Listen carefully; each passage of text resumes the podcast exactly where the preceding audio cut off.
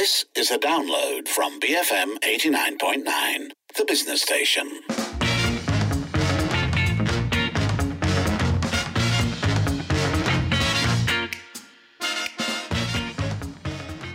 It's now 5:42 and on today on Twitter, it's all about mind-blowing discoveries people have made about other countries. So this comes from a tweet by Putri and Balkis, uh, who says, "Okay, what discoveries have you made about other countries that has been mind-blowing for you? For me, I was shocked when I realized there was no concept of water purifiers, um, and this essentially led to many others sharing surprising discoveries that they've made abroad. Um, now, to be fair, I think this is something that uh, this is sort of that normal culture shock process that many people go through when they visit a different country for the first time, particularly one that may have fairly different ways of doing things. Um, certainly, the not boiling or purifying your water before was something I experienced myself. Um, the other thing I remember was uh, I was about 11 or 12, I think, and the first time I went to visit family in a suburb in one of the American cities, and I realized they, they, they really didn't lock their door when they left the house. And that left me mind blown even at that young age. Um, and you know, if we look at the the, the tweets that came in, I think um, they all really reflect a variety of experiences. Maisarah, for instance, says people in the US don't have normal instant bank transfers. That's why they have PayPal, Cash App, and so on. No PayWave or cashless system as well. I know it shocked me too. Uh, yes, and uh, this is similar to how I realized that uh, credit cards with chips in them were actually relatively new to people in the US uh, whereas it had been so common for us for years and years. So, um, yeah, the the particularities of the financial system in the U.S. Um, it's, it's quite shockingly, uh, quite fairly behind places like Asia, for instance. Um, Perfumura says in Jakarta, there are special lanes for buses that other vehicles can't enter.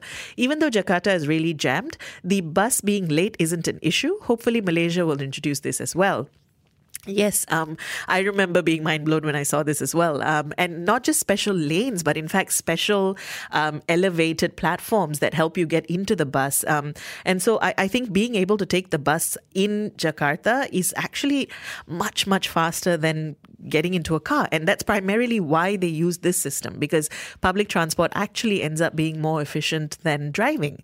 We have um, Let's see. We have Alia Aziz who says, just came to know that in Colombia, you can't drive your car every day. They make a timetable. Like on Mondays, only cars with even registered numbers can be on the road. On Tuesdays, those with odd numbers are allowed to reduce pollution. That's a great example. Um, I think some other cities in the world do that too. I remember New Delhi implementing something like that a while back. Um, and yes, I think I love hearing about these measures from other countries uh, when it comes to. Um, sustainability or reducing pollution or reducing traffic. Um, and this is certainly one that I think we could consider in some form in, in KL. we have Maria on Twitter saying, My classmates in the UK go to class without showering but with makeup on, and it's normal for them. It's also common for them to say, Hi, how are you? even though they don't really care to know, more like a greeting. Yes, the responding to the how you going by actually saying how you are going um, and then being met with a blank stare is um, one of those cringe uh, experiences that us, I think, unfortunately, us Malaysians might go through if you go to the UK or Australia. Uh, the not showering, I will admit, is. Um, I know that living in countries where it's warm, this is something that we might feel a sense of aversion to, but I, I did realize that when it's so cold outside, actually, um, people get quite used to not showering every day. I'm not sure that that's something I can still easily do, but I think I understand why it becomes perhaps a common practice. Um, Let's see. Oh, this one's a good one. Um, Lisa says In Sweden, it's fairly normal to just leave your napping kid outside in the stroller while you're at a restaurant.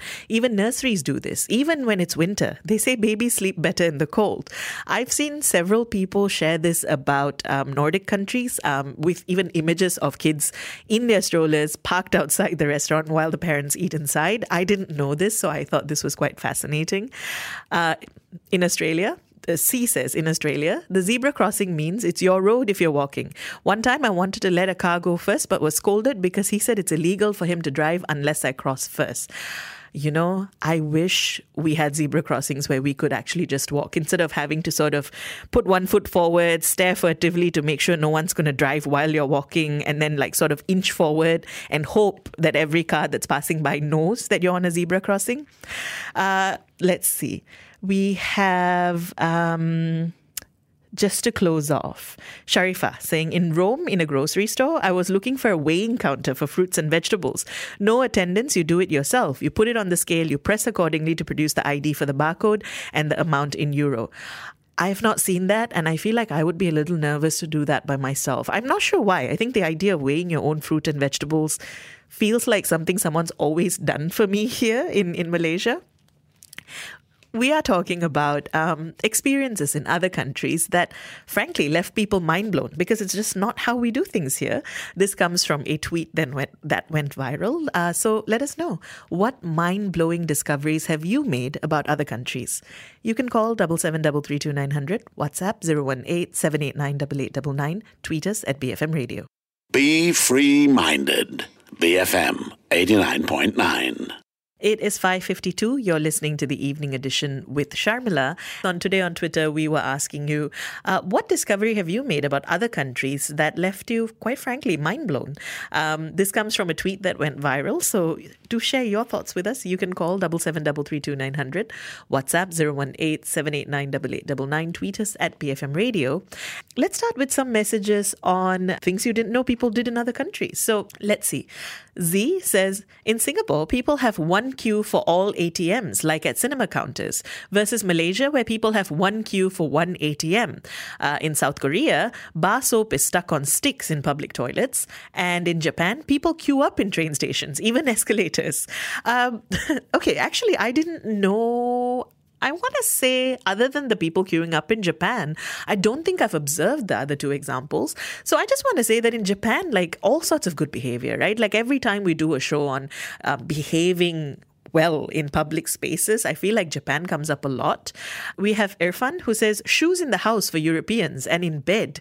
Yes, I think the shoes in bed is something that as a kid I used to see on TV. Um, you know, teenagers lying in bed with their shoes on or walking around in the house with their shoes on. Um, and it used to confuse me. I used to think that it was something you only saw in films and nobody actually did it in real life. Uh, and so, yes, I was also left quite mind blown when I saw it happen in real life. We have let's see, Legion saying in Japan, pedestrians bow to drivers at zebra crossings. In Japan, I've witnessed them do this, and also on my first day there on the train, when my phone began to ring, I got death glares. My friend said it's rude to answer and talk on your phone in trains. The phone should be in silent mode if only that was how we did it here. Um, I mean, I, I don't think ringing is so much a problem, but I don't think I love uh, the idea of people carrying on long conversations um, in public transport or in an elevator or in public spaces. Um, even worse, when they have the other person on speaker and then they proceed to just have a long conversation. The bowing to drivers at zebra crossings, I must say, Legion, is interesting. Um, I've never seen that happen, um, but but also again, I'm just going to say Japan. Am I right? Let's see we have Stephen saying in Malaysia, some eat fries with McDonald's ice cream, while in Canada, fries go with mashed potatoes gravy. Stephen, Fries with McDonald's ice cream is a childhood delicacy that I think every Malaysian should try at some point in life. If you haven't, um, I would highly recommend it. It used to be quite a thing when you were a kid because you just felt like you were breaking all sorts of rules, right? Like you take your fries, you dip it in the ice cream. Um, yeah, I highly recommend. And fries with gravy, yeah, what's not to like? anyway, keep those thoughts coming. Uh, what discoveries have you made about other countries that left you mind blown? You can call 7733 2900 WhatsApp 018 789 Tweet us at BFM Radio. So keep it here on the evening edition, BFM 89.9. Thank you for listening to this podcast. To find more great interviews, go to bfm.my, BFM 89.9, the business station.